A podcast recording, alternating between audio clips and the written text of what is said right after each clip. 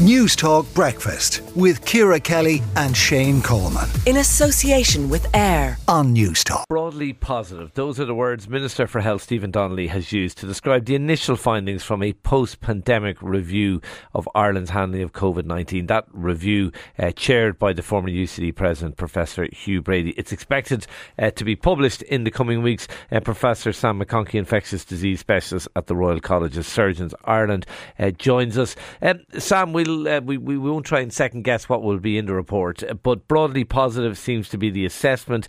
How do you feel we handled COVID?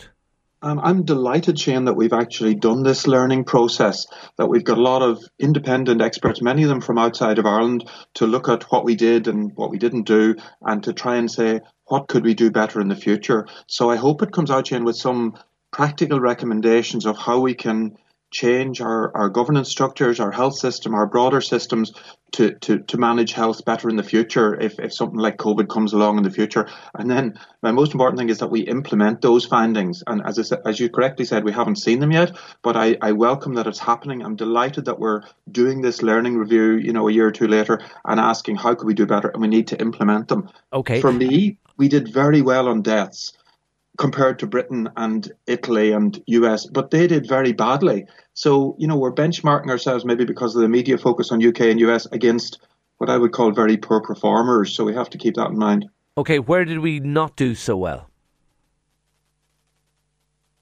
Hello. Oh, I think we seem to have lost uh, Sam McConkey. Yeah, Sam, are you still there? Yeah. Yeah, sorry, you're back, Sam. I was just asking. I don't know if you could hear the question, but I was asking you, where did we not do so well? Yeah, so that's a, a, my personal view is that unfortunately we had a substantial transmission of, of SARS CoV 2, not just in nursing homes, but also in our acute public hospitals.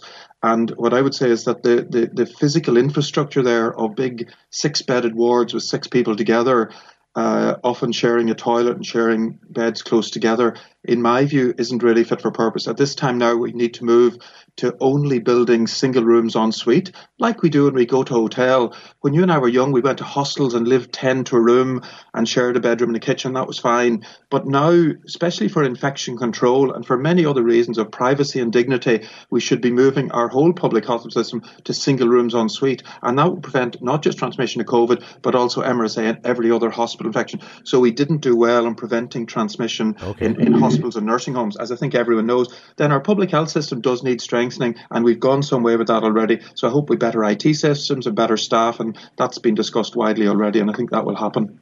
Uh, and I have been uh, discussing this uh, on the show uh, t- throughout, and, and was making a point on it. It's a very fair point to make, um, that maybe we locked down too for too long, and that while yes we did well in terms of the number of deaths, there are other consequences of locking down so long: undiagnosed uh, cancers, mental health issues, uh, the issues about education and, and, and kids do you feel we locked down too long? I, I, I was making the argument I felt maybe the government had little choice given it was kind of Hobson's choice for them, and they were damned if they did and damned if they didn't. So I've consistently said the lockdown word is too binary, it's too simplistic, and I think we could have more nuanced restrictions, especially on, on primary schools and secondary schools. And I think the impact, perhaps even the long term deleterious impact on children's education of not having face to face schooling and socialization with their friends and peers for many, many months has been very bad. And I think were we to do it again, we, we, we'd probably find better ways of looking after the education and socialization of our children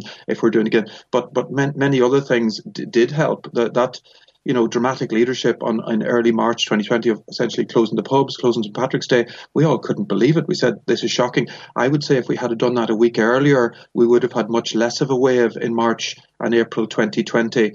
How long you continue it and getting out of it, it had to be a stepwise reduction.